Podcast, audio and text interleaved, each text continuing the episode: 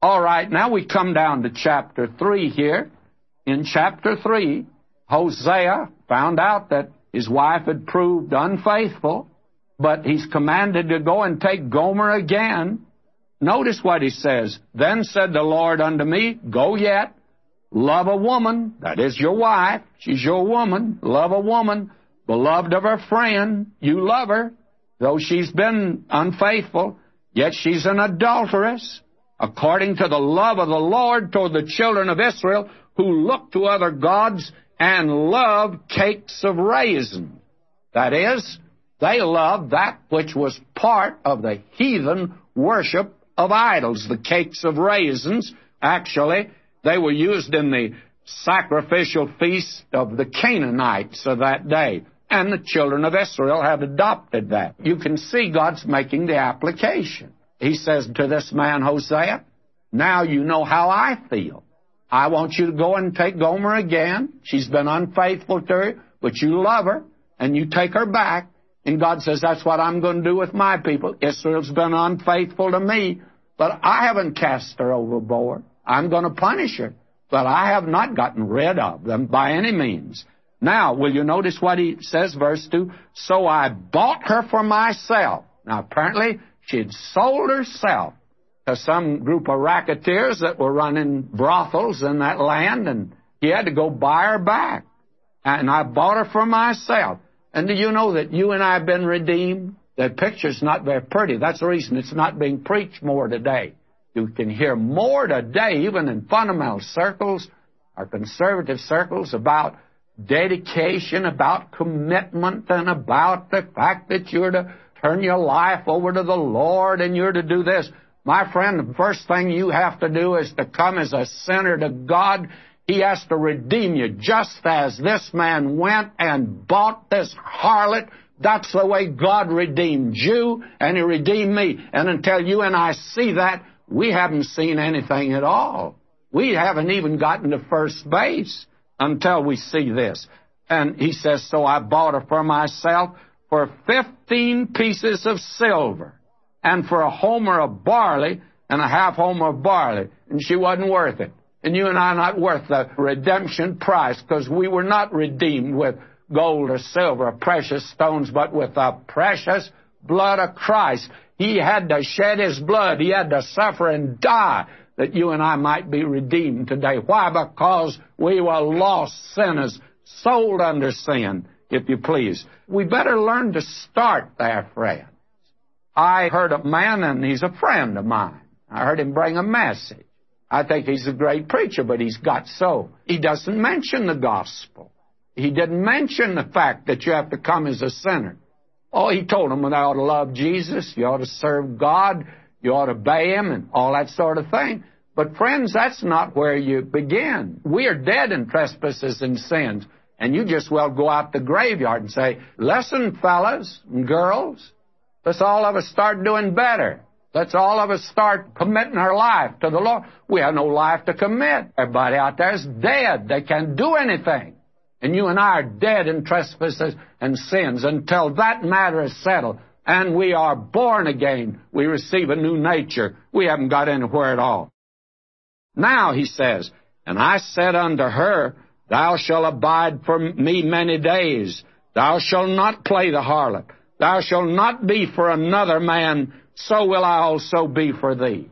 And a man told me a sad story not too long ago of how he found out that his wife was unfaithful to him and how he actually followed her. And he apparently had a detective. Imagine the feeling of that man. Oh, what a heartbreak it was to him to find out that she was unfaithful to him. Well, my friend, I can't think of anything worse than that. It broke up a home. It'll break up a home. But God says to His people, that's what you've been doing. You've been playing the harlot. You have gone after other gods, and you've turned from me, and you no longer serve me. Oh, you call me Lord. And the Lord Jesus said, Many are going to say to me in that day, Lord, Lord. I'll say I didn't know you. Now, I'm going to say now, probably the strongest thing that you've ever heard. And there's not a, one of these rock rib fundamentalists even that criticizes me today. He's never said anything this strong. Did you know that in a church, that is a building that has a steeple on it and a bell in it and a pulpit and a man stands up there who denies the Word of God, denies the deity of Christ, and denies that He died for sinners, and the people attend there and support that sort of thing, do you know what you have? You don't have a church. You have a brothel a spiritual brothel, my friend, and that's all in the world it is. And I didn't say that. God says that right here. This is the strongest language you can imagine, and you can understand why Hosea was not elected the man of the year in Israel at that particular time. He didn't win the popularity contest in his hometown. You can be sure of that. Why? Because that's exactly what he's telling his people. You have become a brothel as a nation as you've turned to idolatry and turned from the living and true God. Now he said as a result, and I consider we've come to probably the most important verses right now for these students of prophecy today that are beginning to set dates. Verse 4 and 5. In fact, I want to give you a quotation from Dr. Charles Feinberg, who is a Jewish believer and is an outstanding Bible scholar today, Hebrew scholar. He says this, speaking of Hosea and of this chapter, it rightfully takes its place among the greatest prophetic pronouncements in the whole revelation of God. Well, may I say to you that I have to agree with him on that. And by the way, in connection with it, you ought to read the 11th chapter of Romans and you will find that you have here the past dealings of God with Israel, his present dealings with Israel, and his future dealings. Many of you that have our book on Romans and were with us when we went through Romans, you will recall that I consider chapter 9, 10, and 11 being the dispensational section, deals with the nation Israel, and you have in the ninth chapter the past of Israel, and in the 10th, the present of Israel, and in chapter 11, the future for the nation Israel. Now, these two verses right here, you've got this all compacted into one. And they say, what? Precious things come in little packages? Well, may I say that powerful things do too. Take the atom bomb and take these two verses here. They're tremendous verses. Now, in the fourth verse, he says, For the children of Israel shall abide many days without a king. If you'll notice, it doesn't give the number of days. And this is unusual because the children of Israel were told they were to be put out of that land three times and they would be returned three times. And each time God put them out of that land, He told them how long they would be out except the last time. Now, he said first to Abraham, I'm going to put your children out of the land. I'm going to give you this land. It's yours. But I'll put you out of the land for 430 years down in the land of Egypt. Then you're going to come back. And they did. That was fulfilled, literally. Jeremiah said to them, because of your sin, you're going to be sent into captivity to Babylon. You'll be down there 70 years. Now, Hosea speaking to the northern kingdom because they actually never return. And there's many days. They'll abide many days. Well, how long is many days? Well, right now we have some that are saying that the Lord's going to come by 2000 AD.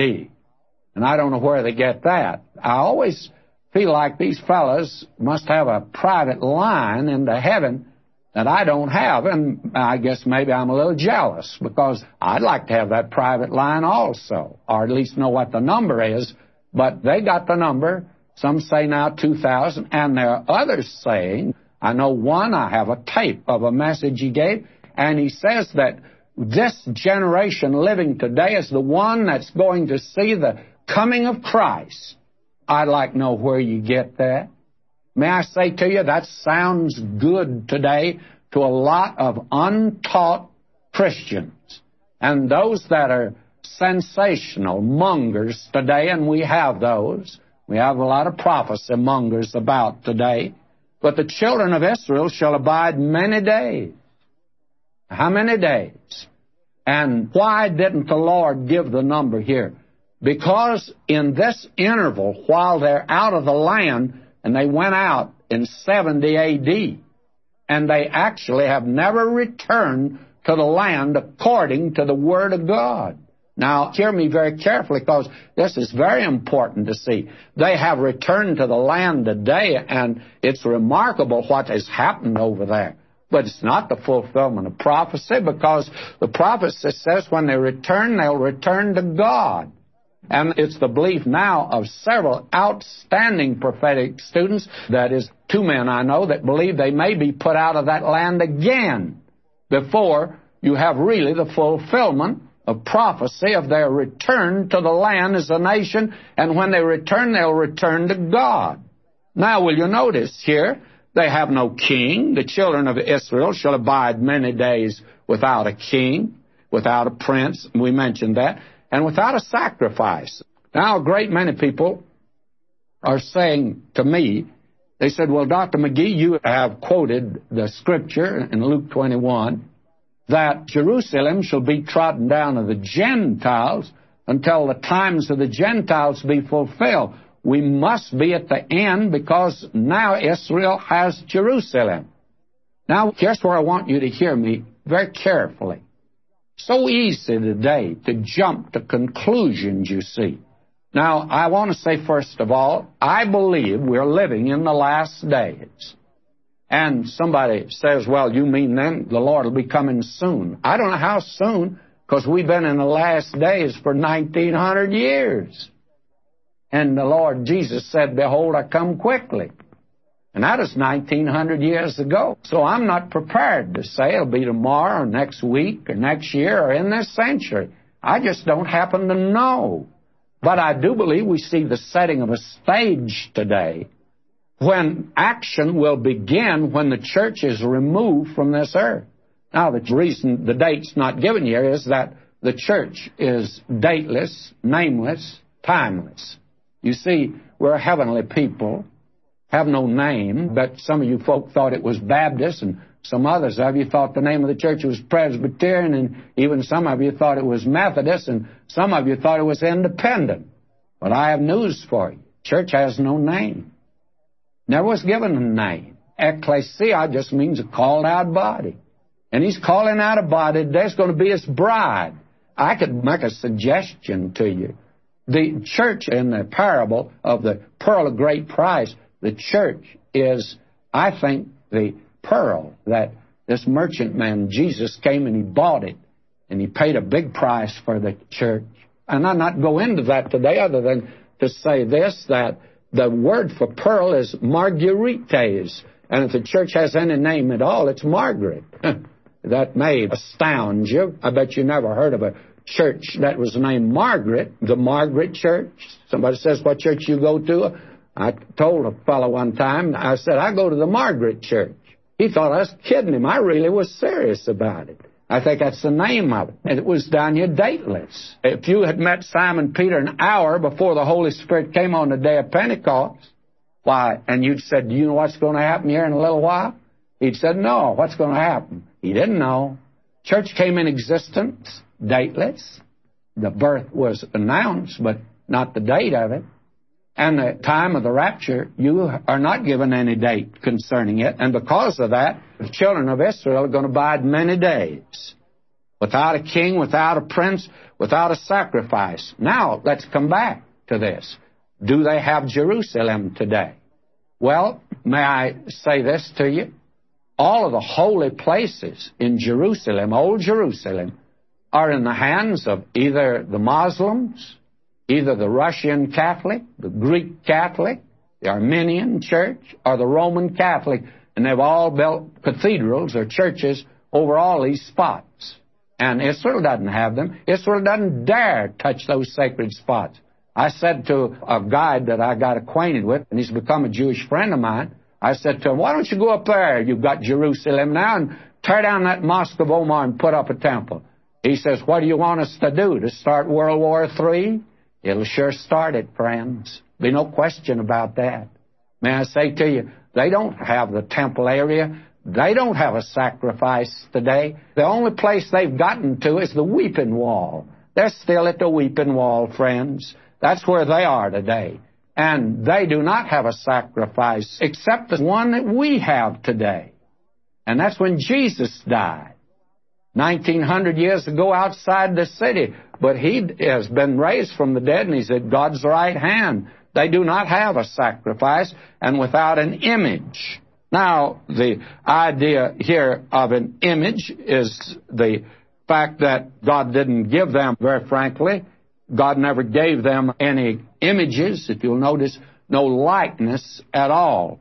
But He did give them many things, for instance, without an ephod or without teraphim. And teraphim are these little things that they carried around, little objects. And actually, they were little idols that they were carrying around, and they began to worship those things. Now, God says they're going to get away from idolatry. They won't have an image. And there's one thing you can say about Israel over there. They're not in idolatry. They've not turned to God, but they certainly have turned away from idolatry. Now he says here, afterward. Now, afterward doesn't mean 2000 AD. I don't know when it is. Afterward shall the children of Israel return. Now they are going to return. And when they return, this is the way they'll return to the land and seek the Lord their God and David their king and shall fear the Lord and his goodness in the latter days. Now the latter days are yet in the future because I think the latter days here refers to the nation Israel. And it refers, beginning with the Great Tribulation, goes through the second coming of Christ into the millennium. So that they've returned, but they have not turned to the Lord. Now I'm going to say something to you that's very startling because in my last trip over there, I learned more than any trip I ever took before. And this is one of the things that we can not only show you, but we can demonstrate it. Over there, there's no turning to God at all. Well, when they celebrated, for instance, some time ago, their anniversary, they had a big motto. I have a picture of it. It says that science will bring peace to this land. Well, I thought the Messiah was going to, but they're not turning to the Messiah. It's to science. Now they've added something to that and that is prosperity. That is economics. And while we were over there, while they were having a great economic conference, one of the Rockefellers was there, one of the Fords was there, and a hundred outstanding men put up a million dollars each to invest in that land, and they said they just wanted a hundred. They could have had five hundred and they're building over there like mad. You've never seen anything like it. Now, may I say this to you? Economics today is that. And there are two missionaries that I know over there that I consider very reputable. And these two missionaries have made this very clear. One of them, and he was asked the specific question, how many really Christians are there in this land today? Now, this man is an intelligent man. He speaks several languages. He's been a professor over there. And he's become a Christian and he's doing missionary work. And he made this statement there are less than 300 Israelites that are real believers in Israel today. Now, that I know is going to cause a great deal of discussion and disagreement for the very simple reason that there are some that are, giving out propaganda today that hundreds are turning to Christ in that land. That just does not happen to be true. Now, there are actually more Arab Christians in Israel than there are Jewish Christians. That may also amaze you. And there are fine works among Arabs that are being carried on over there today. But missionary work in Israel is really a tough job, and there are very few missionaries over there to tell the truth, so that they have not returned to God today. And this prophecy, right here, this verse 5, is an evidence of the fact that this present return to the land is not the fulfillment of the Word of God. Now, I know this is different than what you're hearing today. But have you ever heard any of these folk take the prophecy of Hosea or any of the prophets? And we take the whole book, friends, so we have to face up to it. They don't. They can always edge around these verses like this, and you can pull out a few verses that say, well, we've got this ridiculous thing going. And I mentioned only two. We heard some time ago that they were shipping Indiana stone over to Israel to build a temple. Now, if you've been to Jerusalem and to that land, you know one thing that they don't need is stone. Jerusalem is on a rocky place, and every hill around it, including the Mount of Olives, are just loaded with rocks.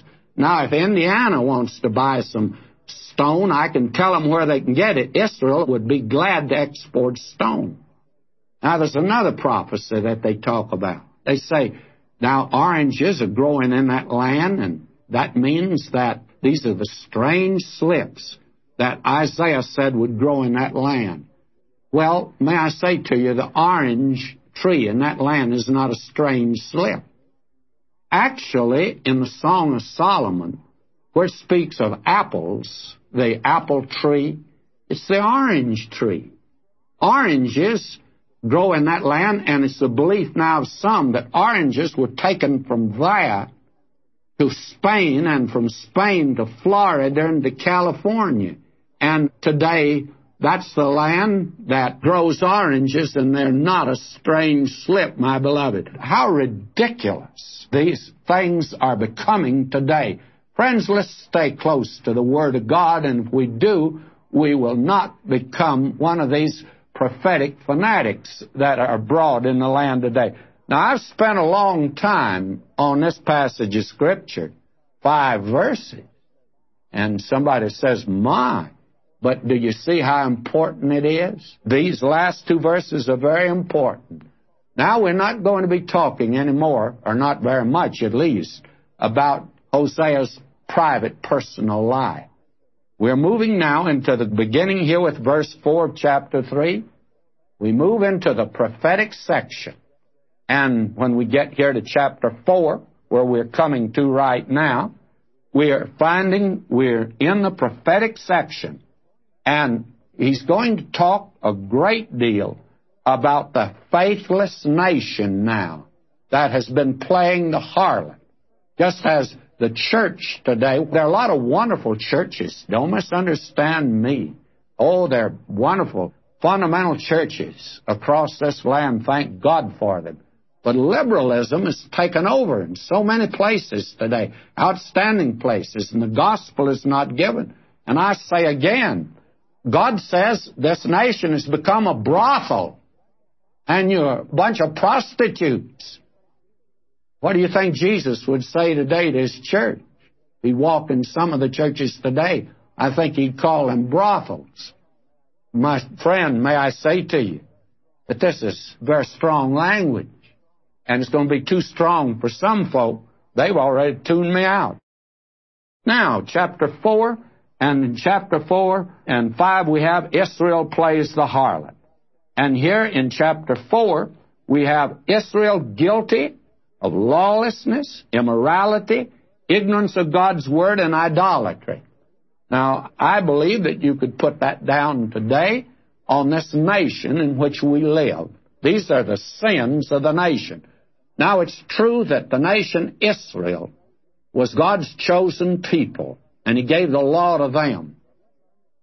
But let's understand one thing that His pattern for any nation that wants to be blessed is along this same line. And therefore we find here this nation guilty of the same thing, or our nation, that the nation Israel was when God judged them and sent them into captivity. Now somebody will disagree with me and said, well, we're not idolaters. Well, covetousness is idolatry. And I do not know of a nation that is more greedy, more worshiping the almighty dollar and believe me, it's not worth worshiping today, than this nation of ours, may I say to you, the judgment of God was upon this nation. But we might read this and point our finger at them and say it is a shame about how they turn from God.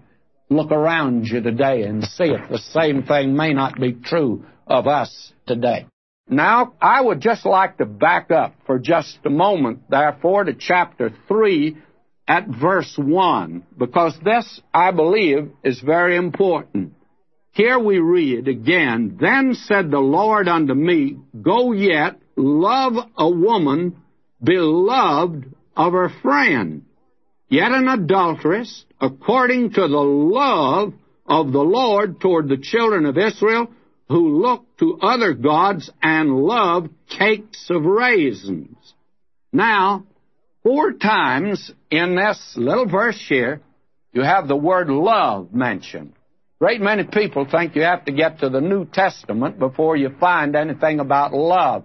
I believe that if you'd examine it carefully, you'd probably find that there's more said about love in the Old Testament than in the New.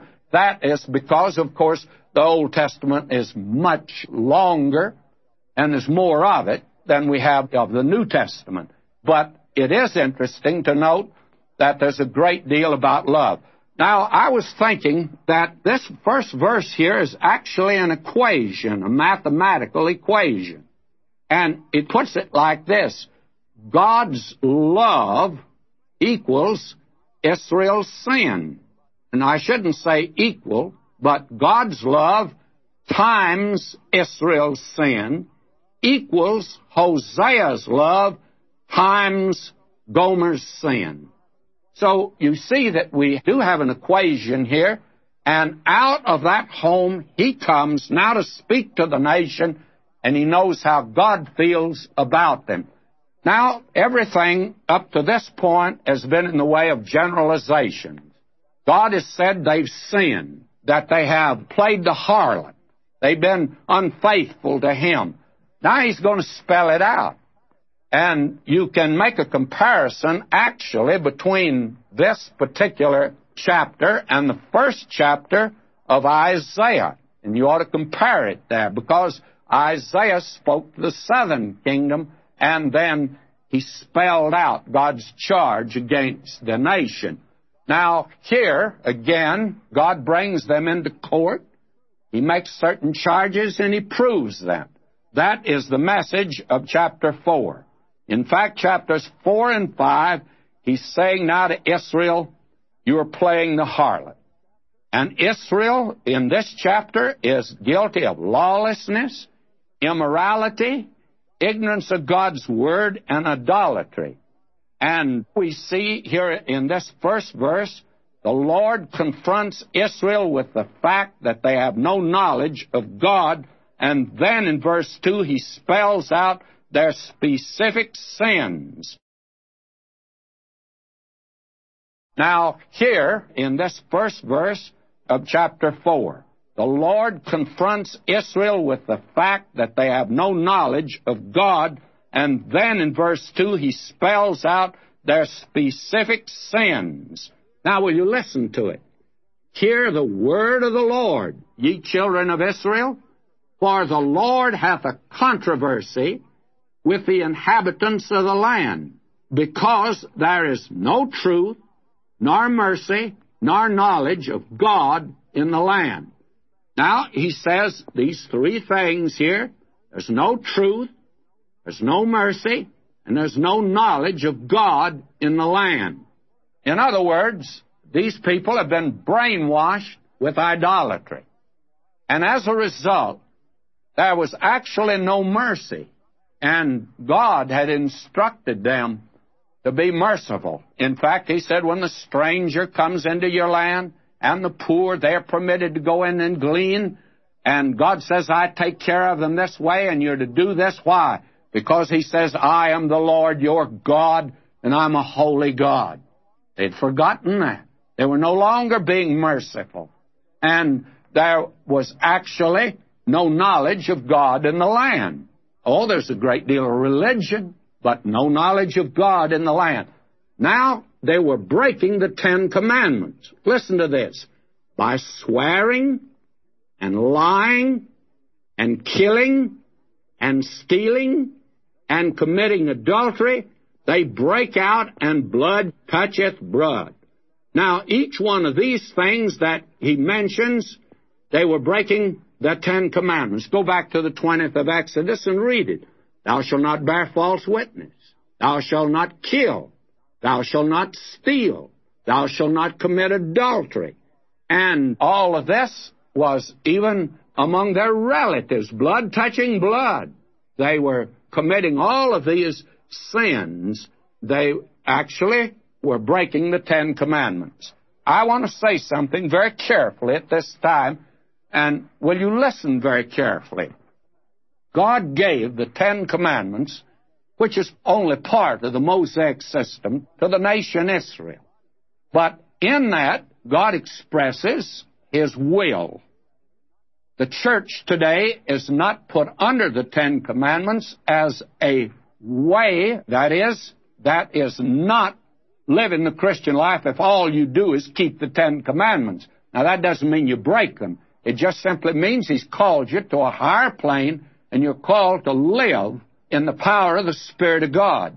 Now, God is not asking the unsaved world anything, but He does have a great deal to say about nations. And the nation Israel that He chose and dealt with them furnishes a pattern to the other nations of the world. Now, we have had what has been so called a Christian civilization in Europe. It never was really Christian, but it had the semblance of it. The laws were patterned after this, and these are laws for a nation. Thou shalt not kill. Thou shalt not commit adultery. Among those are other things. God condemned drunkenness. God condemned homosexuality. And He has the strongest language for that. He says when a people or an individual indulges in that, and I don't care what you call it, my friend. God says He gave them up.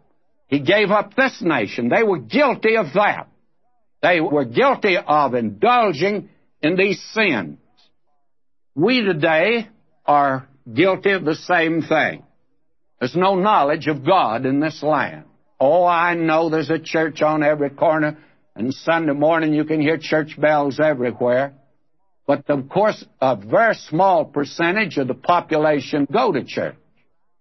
And very few are actually being reached with the Word of God. There is a Gideon Bible in every hotel room and motel room in this country, as far as I know. The first thing I do when I go to a new hotel or a new motel to stay, I look around for the Gideon Bible. And I've noticed recently it's been out on the table. That is, it's been out and opened up so you can see it. Now, I do not know how much it's being read. The Gideons say they receive many letters telling of conversion. But I'm sure that a great many of those Bibles are not ever opened. I know I've been to several places where I'm convinced that the Bible had never been opened before. We're a nation of biblical ignoramuses. We do not know the Word of God today in this land, but the Watergate hearings in Washington certainly turned the spotlight on our government and actually not the one political party, but the both political parties, that there's corruption in this land of ours. And I wasn't quite sure whether all of the liars were sitting in the witness stand or were on the other side on the committee. And I think you'll find them in both parties. I think that you'll find corruption today in this land in both parties. And the chairman of the committee, I was greatly disappointed in him, the way he not only misquoted Scripture, he misinterpreted it and said that the four Gospels contradicted each other. And that went out on television. And may I say to you, I, for one, protest that. Because I felt like demanding equal time. Everybody else demands equal time to answer that, that there is no contradiction in the four Gospels. And when a man says that, he reveals a woeful ignorance of the Word of God. Now I'm saying all of this to say this that our land is in this same kind of a condition that these people were in in that day. I'm going to take just one particular phase. We're told that a few years ago that in Washington there were 128 cocktail parties every day. And again, the spotlight that's been turned on these hearings reveals that there's drinking probably in Washington. Couldn't be more in Los Angeles, but there's been a great deal of it there. Now, I want to share with you today some facts and figures, and there are a few brave editors today in this country, but most of it's the liberal press. They follow one particular line, and just like Israel was brainwashed, our nation today is being brainwashed by nothing in the world but propaganda and liberalism. But down in San Diego, the local paper down there had a headline, and this goes back to January the 11th, 1972. It was on the front page of the paper, bottom of the page, but it was a headline. Alcoholics cost area businesses $10 million. May I say to you, people cry out about the high cost of living, cry out about the high cost of war and high cost of government. All of that is true. But who's crying out against liquor today? No one's crying out against it. And yet, right here in Los Angeles, they say that in this country there are 9 million American workers who are alcoholics, and 450,000 of them are in Los Angeles County. What do you suppose that has to do with what you buy at the store today? They say, Preacher, this is none of your business. It's my business in several different ways, and I wish there were more crying out against this sort of thing. The pulpit's become extremely silent in these matters, and when I go to the store, I'm paying a higher price for things because government and the nation, we are engaged in gross immorality today, breaking these Ten Commandments. You don't get by with it as a nation. These commandments have been the basis of every so-called Christian civilization, and I'm not going to debate that point with anyone. And it's estimated that half of the 55,000 deaths on U.S. highways and streets were the result of alcohol drinking. My, we had protests about the killing in Vietnam. There was more killing by alcohol in accidents. And I found nobody leading a protest in front of a brewery or the cocktail lounge. It's estimated that $15 billion is spent today for alcoholic beverage. Now, will you listen to this? Today they're saying alcoholism is a disease. And this has been answered by a doctor. He says, alcoholism a disease? If so, listen to this. It's the only disease contracted by an act of the will. It's the only disease that is habit forming. It's the only disease that comes in a bottle.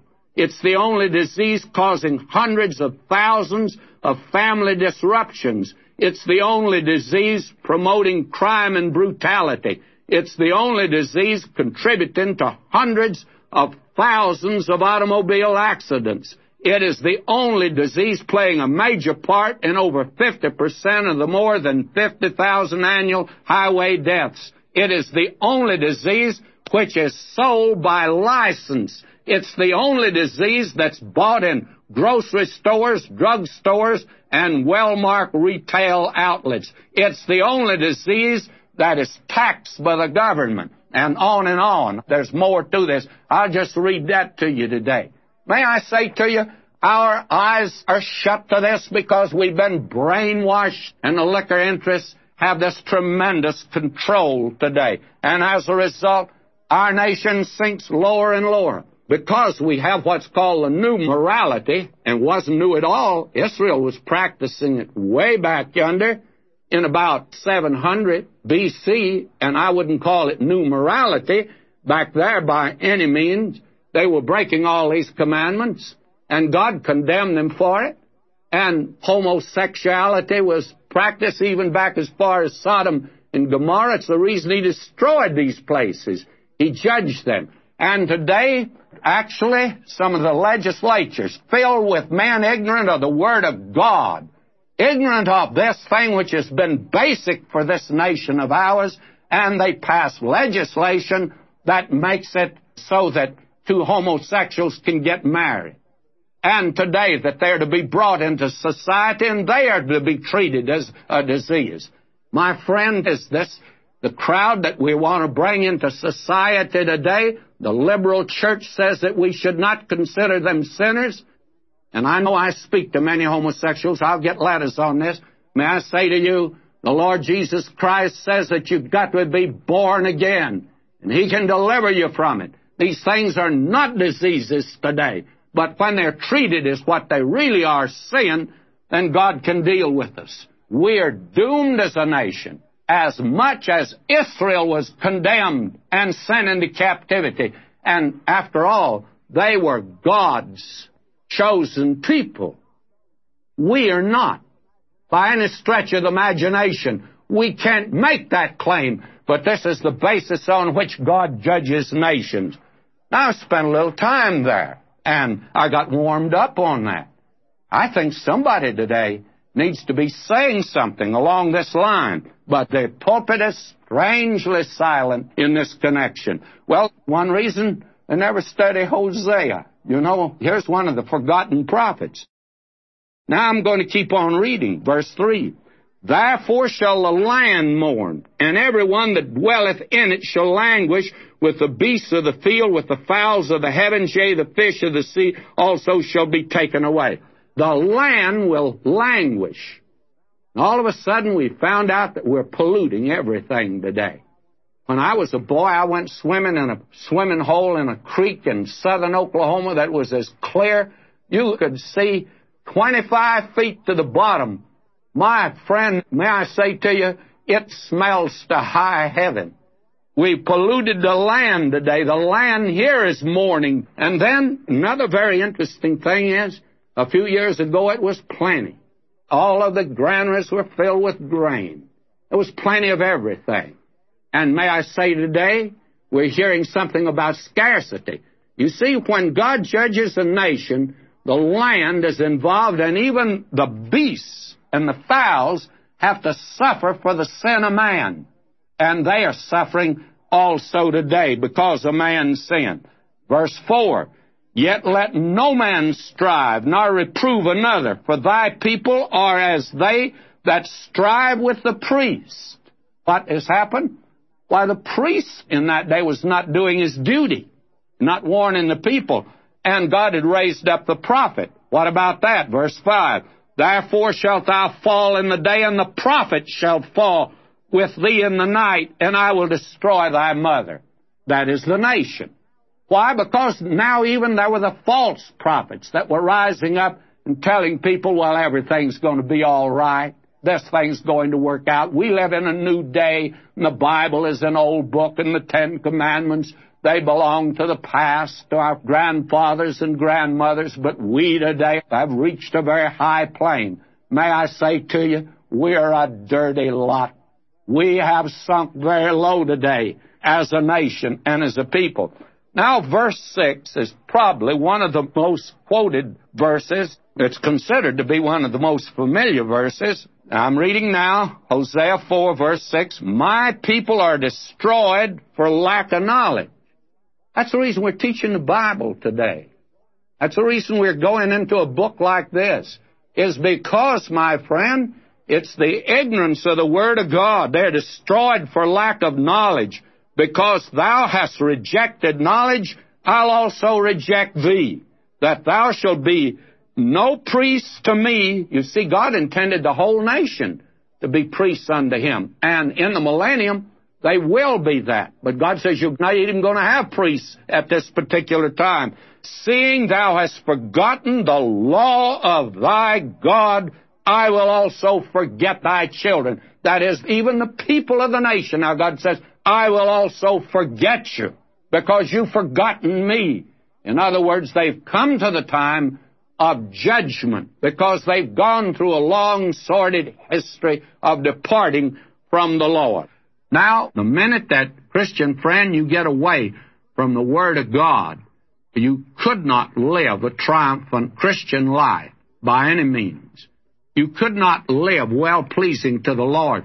And I do not care how many of these method conferences you go to that have all these little gimmicks that if you do this and do that and do the other thing, that things are going to work all right for you in your home and in your place of business and in your social life and everything will work out right. My friend, the Word of God makes it very clear. That's not by these little gimmicks, these little methods. It's by a knowledge of the Word of God. Now, that is as clear as the noonday sun in this book and certainly in other places. Now, will you notice as God continues to bring against the northern kingdom his judgment upon them, that is, he hands down a decision, he's going to judge them, and he has now proven to them his case. They've broken the Ten Commandments, he went down the list, and they had broken them. Now he says, as they were, verse 7, as they were increased, so they sinned against me. In other words, as the nation increased, and God had promised to bless them by multiplying them, He told Abraham that. But all it did was just bring another sinner into the world. And after all, that's what happened when I came into the world. Just another sinner came into the world. But thank God, the grace of God reached down and somebody gave me the Word of God and I was able to trust Christ as my Savior. But these people, they have an ignorance. They have no knowledge of the Word of God. As they were increased, so they sinned against me. Therefore will I change their glory into shame. Now God says that He must judge the nation. And He says that He will change their glory into shame. Now, the glory of Israel was actually the temple with the Shekinah glory upon it and his visible presence with the nation and his definite leading of them and their witness to the world of that day of monotheism. In a world of polytheism, they worshiped the living and the true God. That was their glory. It brought the Queen of Sheba from the ends of the earth. Now, what is happening is this God says, I will remove my glory from you, I'll remove my blessing from you, and I will judge you. I'll let the enemy come in upon you and take you away.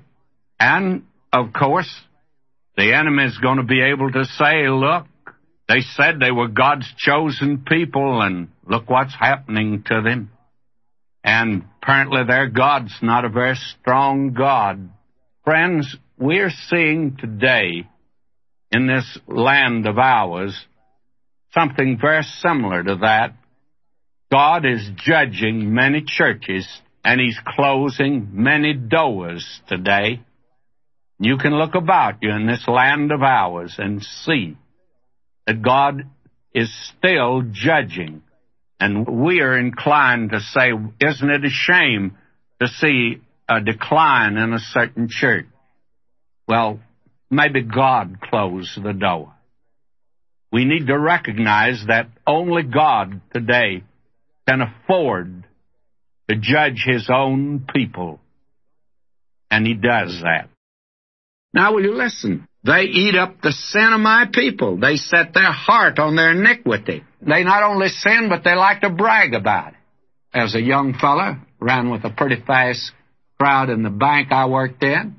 And my, we always liked, especially on Monday morning, to brag about our weekend, what we did. And you know what it was? Either to get drunk or commit adultery or something like that.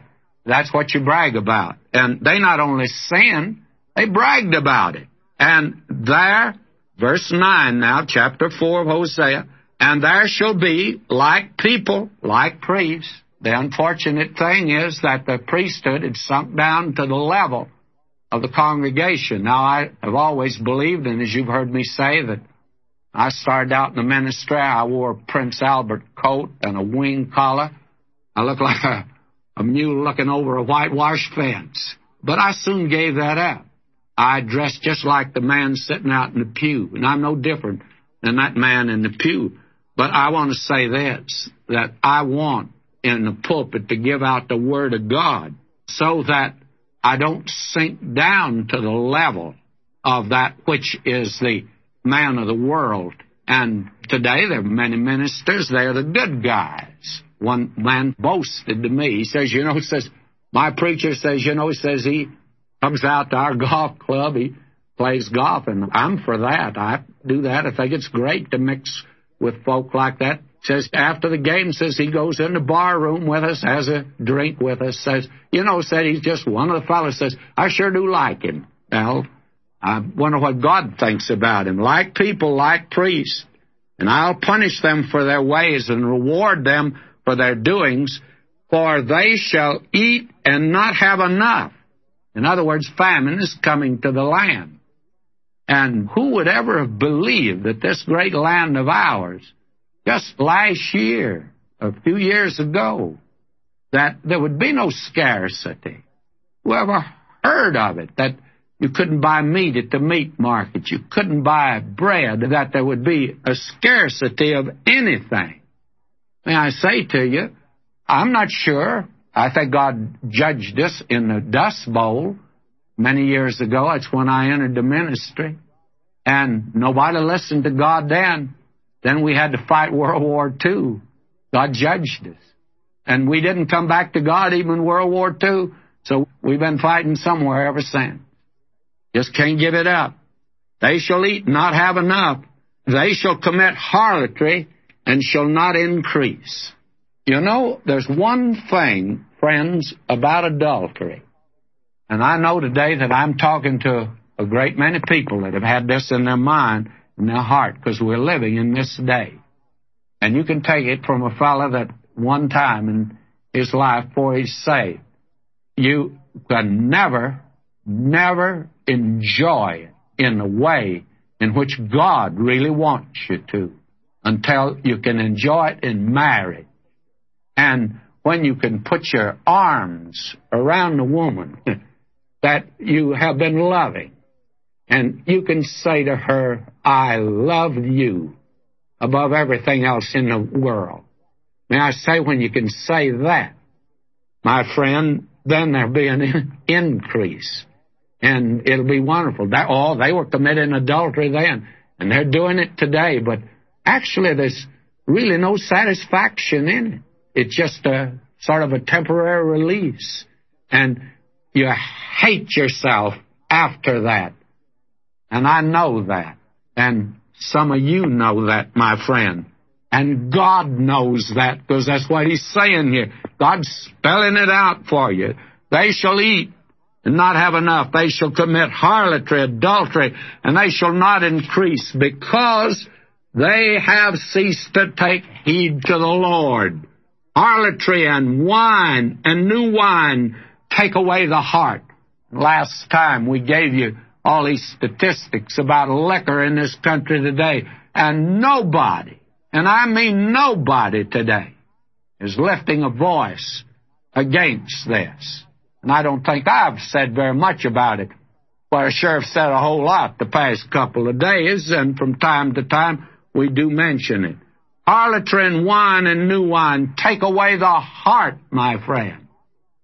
And part of our problem in Washington today are these two sins harlotry, adultery, and liquor. They're the two problems in our government today. That's the reason that men lie. That's the reason that men will do crooked things. And that is not confined to one party or just one group. The whole crowd is guilty today. One writer said that in Washington, you don't know who to trust. May I say to you, what a sad commentary on our nation today. Don't tell me the new morality is working. It didn't work for Israel. They got away from the Word of God and they said, we'd try something new. And they went in for it. The northern kingdom, you see, they had sin galore. They put up two golden calves. And with that worship of Baal, that was connected with it the grossest forms of idolatry and the grossest forms of immorality. Now, will you listen? Verse 12 My people ask counsel of their idols, and their staff declareth unto them. For the spirit of harlotry hath caused them to err, and they have played the harlot departing from under their God. Now he's speaking here of the harlotry, spiritual adultery, which is turning from God. They went to inquire of idols. And today, we find people running after the gurus of India. Well, they haven't done much for India, by the way, but yet we've had a crowd running after them. And someone has said that one of them that came over here has said that very candidly, he came for the money and that it was nothing in the world but a religious racket as far as he was concerned. Yet people went after it. People are going off into this type of thing today. And there's actually the worship of Satan today. I have here a clipping that comes from Daytona Beach, Florida. A group of Satan cultists tortured and beat a 17 year old youth to death, believing he was an undercover narcotics agent, police said Wednesday. May I say to you that worship of Satan today is certainly not helping morality by any means. And these people going into idolatry, idolatry was leading them into gross immorality. Now, let me keep reading here. And they sacrifice, this is verse 13 now, chapter 4. They sacrifice upon the tops of the mountains and burn incense upon the hills under oaks and poplars and elms because the shadow of them is good. That's where they put their idols, was on top of a hill under a grove. And you hear a great deal in Scripture. And they found out today, archaeologists, that the center of worship, of idolatry, was in these groves. It was cool there. Nice place to go. Therefore your daughters shall commit harlotry, and your spouses shall commit adultery. You see, the worship of idols, and we today have turned to idolatry, covetousness. All of this today, the greed of this country today, has caused many a family to try to get on in the world. They want to move to a better neighborhood. They want a swimming pool. They want a boat to take down. And they say we're doing this for their children. And then all of a sudden their children take off. And there are thousands, thousands of young people today that are wandering up and down this country and all over the world. I saw them in the Hawaiian Islands. I talked to three young people in Constitution Square in Athens, Greece. Two young men and a young lady, and I'm sure that none of them were beyond their teens. One of them could have been 20. And there they sat, and they were then under the influence of drugs. I tried to talk with them, and I tried to find out who they were. And they said, We're nobody. We don't count. We've dropped out. What's happened today, friends? What's taking place today? Why, the problem is back there in the home. We're idolatrous. We're worshiping the almighty dollar. We've forgotten God. We've turned away from the living and true God, and we no longer worship Him. And we've not turned to a Savior that can redeem us and help us. Now, verse 14. He says, I will not punish your daughters when they commit harlotry, nor your spouses when they commit adultery, for they themselves are separated with harlots, and they sacrifice with harlots. Therefore, the people that doth not understand shall fall. God says ignorance of the law excuses no one. And because these people have gone off, I'm not going to judge them for the sin they're committing right now. I'm going to judge them because they've turned from the living and true God and from His way. My friend, as I said to a man, and I met him on a golf course, by the way, and he joined our foursome. He soon left us when he found out we were three preachers. And this man made a statement. Well, he said that he guessed that he was a sinner. He'd done this, that, and the other. Said, yes, I guess I'll go to hell. And I said, brother, you know you're not going to hell because you commit these sins? He says, what do you mean? I'm not going to hell because I thought that's what you preachers said. I said, this preacher never said that. I said, you're going to hell because you've rejected Jesus Christ. These people were being judged not because they had become harlots. They were judged because they turned from the living and true God. Now, will you notice? He says here, Though thou, Israel, play the harlot, Yet let not Judah offend, and come not ye unto Gilgal, neither go ye up to Bethaven, nor swear, the Lord liveth. God says, I'm going to hold Judah back. I'll not judge Judah yet. And Judah, don't come up and worship these calves that they put up here. Now we come to something that's quite interesting. Verse 16. For Israel slideth back like a backsliding heifer. Now the Lord will feed them as a lamb in a large place. Now, friends, let's look at what really backsliding is. A great many people think backsliding means that you have become a Christian, joined the church, and then you drop back into sin, and that's backsliding. Now, may I say to you, that's not backsliding the way it's used here. And God illustrates it so you can't miss it. For Israel slideth back like a backsliding heifer. Now, I'm very happy the fact that as a boy I had the privilege of living in the country and in a little town. And I think I've mentioned this before. There's a lived next door to us in southern Oklahoma in the little town we lived in, a rancher. He had a big ranch and he had two boys and they were both about my age and we three played together we used to ride these heifers out in the lot. And they would, you know, tie a rope around, as we said in that day, a belly band we'd put on them. We'd hold on to that. And then they'd buck us off. Now, every now and then, this rancher would load up. This was in the days before the automobile. In a wagon, he would load up these heifers to take them to market or take them out to the ranch. And he had a great big board, that is, it was a thing constructed out of boards that he'd put up at the back end of the wagon and was a runway that you just try to run the heifer up there. Well, what do you do? You'd put a rope around the heifer and then you'd push her from the back. And as you'd get the heifer up, she'd go up part of the way, then she'd stiffen those front feet. And she'd just put them out stiff. And you know what would happen? You couldn't pull her she'd start sliding backwards. That's what backsliding is. Backsliding heifer. They were stiffening their front feet, and instead of being led of God, they were slipping backward all the time.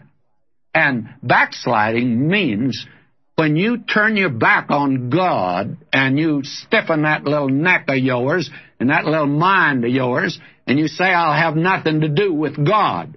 You're backsliding when you do that, you see. When you refuse to go the way God wants to lead you. Now he calls Israel here a backsliding heifer. There are a lot of backsliding heifers today, and bulls also, by the way. Now, let me read the next verse.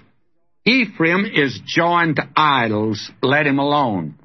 Now, we come to another word here. The word backsliding is mentioned three times in this book. And you'll recall it's only Jeremiah and Hosea, and they spoke to a nation ready to go into captivity, accused them of doing this, refusing to be led of God, refusing to come to God. Now, Ephraim, that name occurs 36 times. He picks out one of the tribes of the ten tribes in the north and applies it to all ten of the tribes. And I frankly have never been able to figure out just how God uses that term. Is he using it in a way that is it a term of endearment or is it a term of ridicule? Now, this time through Hosea, I've come to the conclusion that it's a term of endearment. It's a pet name. You see, Israel in the north had really no name as a nation. Judah in the south was really the nation. And these ten tribes had revolted, you see. And now God gives them, I think, a pet name. And you'll find all the way through it, it'll occur 36 times Ephraim. And he says this in, I would say, a longing sort of way, but with a note of finality. He says here, Ephraim is joined to idols, let him alone. God says there comes a day in a man's life that if he keeps on being in a backslidden condition, refusing to listen to God, there'll come a day when God no longer can speak to that man. Now he says to them, your drink is sour. You'll become an alcoholic if you keep at it, brother, and it's not a disease, it's a sin. Their drink is sour. They have committed harlotry continually. Her rulers love shame more than glory. And the sad thing today is that we have men in government in high places instead of using a language that is clean and chaste they love to cuss. And they love to drink. They love the shame more than glory. The wind hath bound her up in its wing. They're carried away by every wind of doctrine. And they shall be ashamed because of their sacrifices. God says, I'm going to make them ashamed before it's over with. Now, friends, we've come to the fifth chapter of Hosea. And very frankly, this section here is not what you'd call a very happy section. Well, the reason that we find not a very pleasant section right through here is because of the sin of the northern kingdom and the fact that judgment was coming upon them. Now, there are several things that we need to keep in mind, and I'd like to call your attention to them because with that background, it makes this a more difficult section to understand. You must remember the background of the prophet, where everything that's being said is on the background of a prophet who, as a young man, fell in love with, I'm sure, a lovely young lady. I'm sure she was beautiful. And then she became a prostitute. I imagine that the money and the fact that she probably would be able to get the luxuries that she could not have gotten up there in the hill country of Ephraim. So she went into the oldest profession that's known to mankind. And God sent this man to marry her anyway. In spite of that, he loved her. He married her. And I'm sure that it brought disgrace upon him. And then he had three children, and she went out again, played the harlot, and he went and bought her and brought her back to himself. He had a broken heart. He had a broken home. And with that background, he walks out into the nation, Israel, the northern kingdom, and says that God says that you're playing a harlot. You have been unfaithful to him. And I know exactly how he feels. He loves you and he'll never let you go, but he's going to judge you because of your sin. Now, with that background, let's look here at chapter 5, and what we find here is that Israel plays the harlot, and we have now God and the faithless nation Israel. Here in the fifth chapter, Israel turns from God altogether and God turns from Israel, and deterioration within follows. Now, first of all, God condemns the leadership in the nation, the priest and the king. Will you listen now to verse 1 of chapter 5 of Hosea? Hear ye this, O priests, and hearken, ye house of Israel, and give ear, O house of the king for judgment is toward you, because ye have been a snare on Mizpah and a net spread upon Tabor. Now, Mizpah was in the southwest section of the kingdom, and Mount Tabor was way up in the northeast section of the kingdom. And actually, at this time, they were worshiping under every green tree. You'd find idols all over the land. And he goes on to say now, because of the fact that the priests and the king represented the leadership of the nation. And we've already seen as the people, so the priest. The priest doesn't rise any higher than the lowest in society, and he ought to be setting an example, and that's true of the king. Now, unfortunately, we're living in a day in our nation when the leadership in the nation, the spiritual leadership, and the political leadership is certainly not worthy of emulation, very candidly. Liberalism being predominant in theology, and liberalism predominant today in politics, and uh, news media that's altogether liberal, that actually is brainwashing the people, and you have the same situation that you have here you have a spiritual deterioration and a deterioration and decline in a nation that will finally bring it to destruction. And that's what happened to this nation here and furnishes a pattern for us today. Now, verse 2 And the revolters are gone deeply into slaughter, though I've been a rebuker of them all. God rebuked them for their brutality. There was murder, there was violence, and then there was warfare. Now, may I say that I may take a little different position today than the average conservative, and will you listen to me very carefully? We have fought probably the most disgraceful war that was ever fought in Vietnam and in the Near East against the warnings of generals who knew and who actually made a profession of being Christian, I think there were, like General Douglas MacArthur, that we should never fight a land war in Asia. We made a terrible military blunder by getting involved in that. And I believe that we made a terrible mistake and that it's tragic what's happened in that land. And the question still remains did we help them? No. And I'm not sure, but what this is a judgment of God upon us and actually upon the white man. We have come through a day that's been called the white man's day, and it has been. At first, the sons of Ham didn't do any better. Egypt was under sons of Ham, so was Babylon, Assyria, and those were great pagan nations. And then we find that the sons of Japheth called the white man. And the white man has probably made the greatest blunder of all.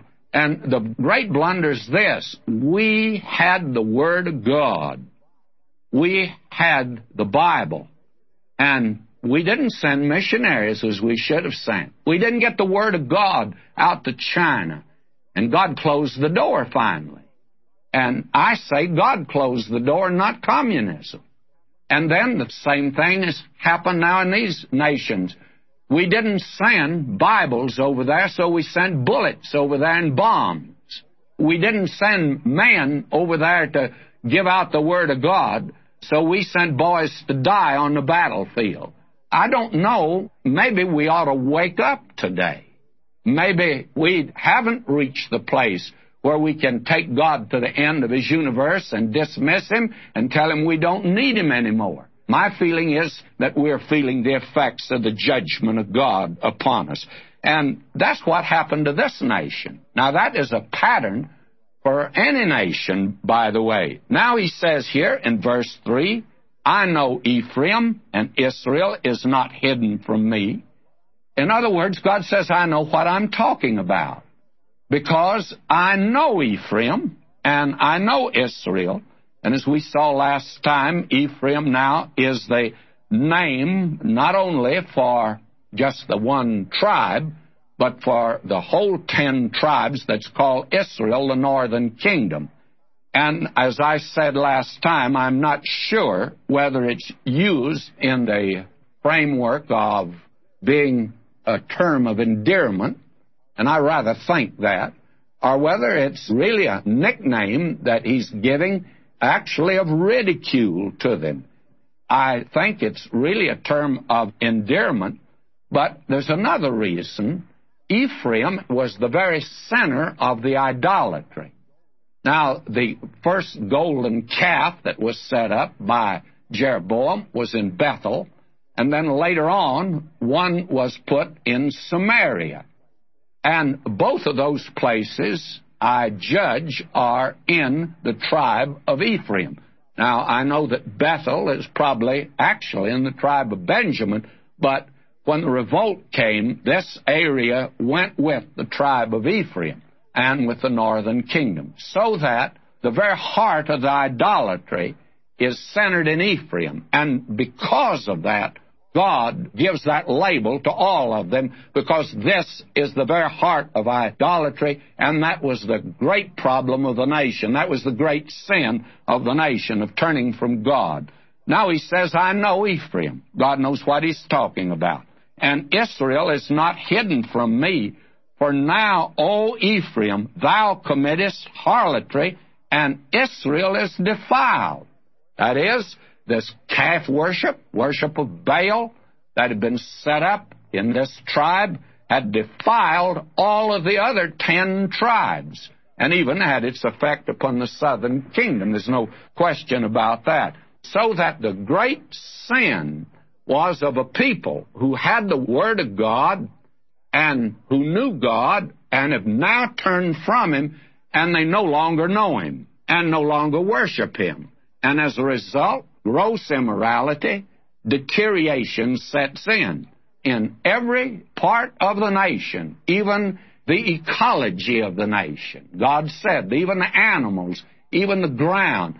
And I think the curse of God is still upon that land. I can't see that a few little irrigated spots has made a desert bloom like the rose. If it does, then a rose by any other name smells just the same way and there are not many roses to smell in that land, even today, my friend.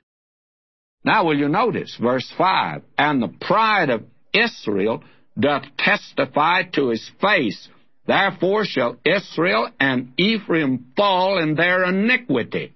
Now, God says they're coming down. I'm going to bring them down. Judah also shall fall with them.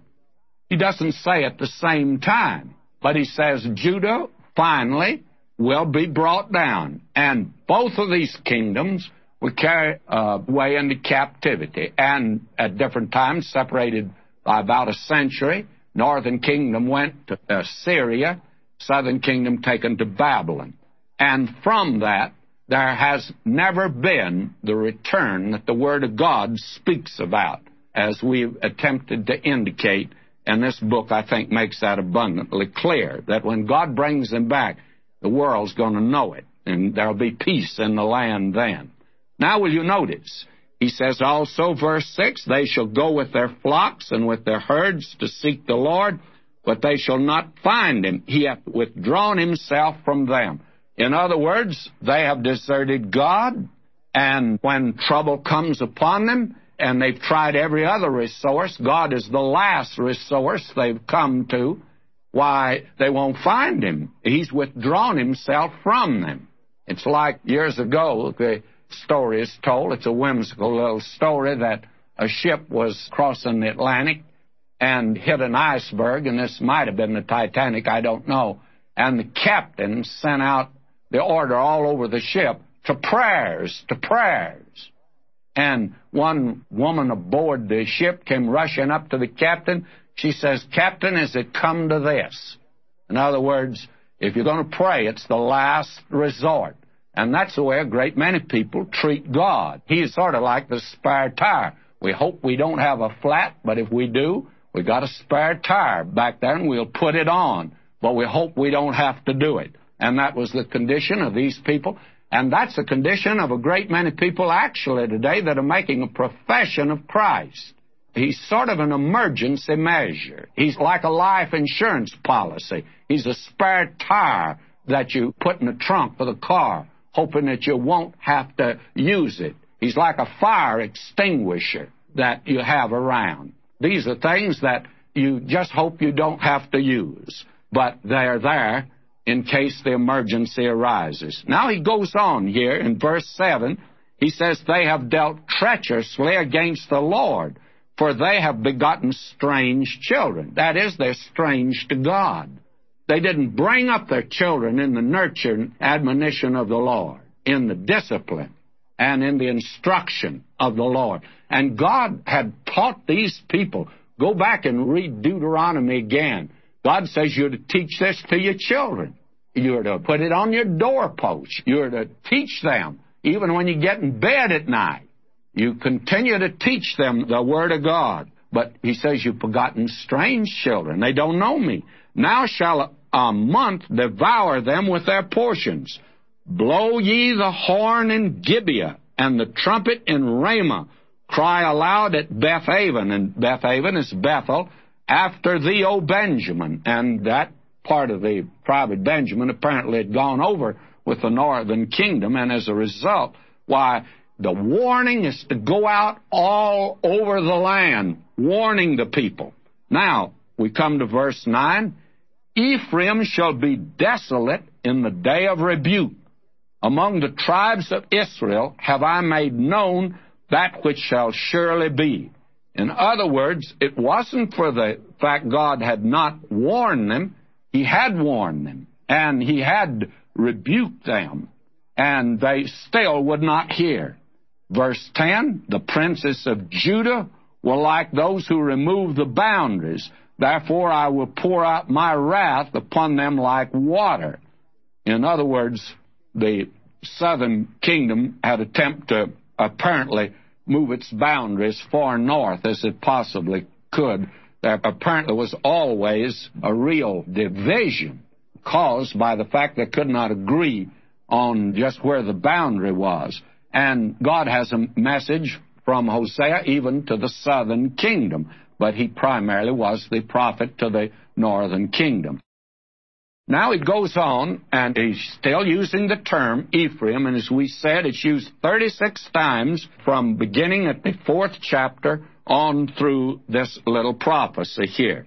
And he says here, Ephraim is oppressed and broken in judgment because he willingly walked after the commandment. That is, he willingly followed idols and the worship of the idols. He went with the crowd. Therefore will I be unto Ephraim like a moth, and to the house of Judah like rottenness. Now I think this is quite interesting, the figures of speech that the prophets used. And may I say, and I do not mean to make a play upon words, but there's a wonderful profit to you in studying the prophets because they reached out into nature and used certain figures of speech that are quite helpful in understanding the Word of God. Now he says God's going to be unto Ephraim like a moth. Now, what does a moth do? Well, it gets in your closet there, and if you don't have mothballs in there, and you heard about the fellow went to the drugstore where he bought some mothballs, brought them back, and he said these don't work. The druggist said, What do you mean they don't work? Well, he says, I stayed up half the night throwing these balls at the moths and I never hit a one of them. Well, friends, moths are something you just don't want in the closet where your clothes are. Because in just one night, they can ruin a suit of clothes. They can ruin a very valuable garment, especially if it's a wool garment. Now, God says, I'm going to beat Ephraim like a moth. I'll judge him in a hurry and to the house of Judah I'll be like rottenness. It takes a board or a foundation of a house a long time to become rotten. God says to Ephraim, the northern kingdom, I'm going to judge you now. But the rottenness has already set in in the southern kingdom, and finally there'll be the collapse, but it'll take longer for that to take place. The foundations today are being removed in every way that's imaginable in our nation, and that which is left, rottenness is already set in. It may take a while, friends, but we just can't continue in sin like this, and it's enough to make us weep today. Now, will you notice verse 13? He says, When Ephraim saw his sickness and Judah saw his wound, Now you see, Ephraim's sick, and sick nigh unto death. And Judah saw his wound. In fact, he got hurt and was hurt at this time because Assyria came against him but didn't take him into captivity. Then went Ephraim to the Assyrian and sent to King Jareb, yet could he not heal you nor cure you your wound. You went to a quack doctor. You thought that actually you would turn to the king of Assyria and he'd help you. Well, he's the one who's going to take you into captivity. You've appealed to the wrong one, by the way. And here's another marvelous figure of speech that the prophet uses, draws it from out yonder nature. For I will be unto Ephraim like a lion, and like a young lion to the house of Judah. I, even I, will tear and go away. I'll take away, and none shall rescue him. Now, he said, first to Ephraim, I'm going to be a lion. But I'm just going to be a young lion, a lion cub to the southern kingdom. Now, what does that mean? Well, it just simply means this. I was looking at television the other night at one of these nature pictures, and I enjoy them very much of how attempts being made throughout the world today to preserve the wild animals of the world because many of them are becoming extinct throughout the world. They're suffering from man's sin. You may be sure of that. And so there's attempt to preserve them. They showed lions and this female lion and how she protected her cubs. And these little fellas, they just look like great big, you know, roly-poly dog or a cat. And you'd feel like you'd like to have one as a pet. But, oh, that mother lion, she was vicious. When an animal came up near her, I tell you, she really went after that animal. Little old cubs, they just kept playing. Now, God says to the northern kingdom, I'm a lion. I intend to destroy you now. But I'm just a cub lion to the southern kingdom. But what happens to a cub lion? He's going to grow up.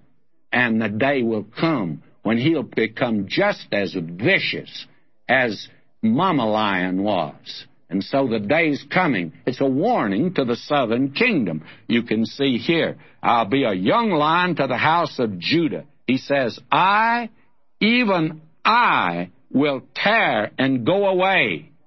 In other words, God says, I'm going to let you go into captivity. And you can whine and cry all you want to. But God judges sin. And God does that today, friends. No one's really getting by with sin. We fail the young people today, and they've scattered throughout the world. You find venereal disease in, in epidemic stages today. And they say, What in the world has happened? Well, I'll tell you what's happened. You don't get by with sin. God says you don't get by with it. And if you can get by with it, friends, you'll contradict the Word of God. But you're not getting by with it because God can wait. He will judge sin. All right, until next time, may God richly bless you, my beloved.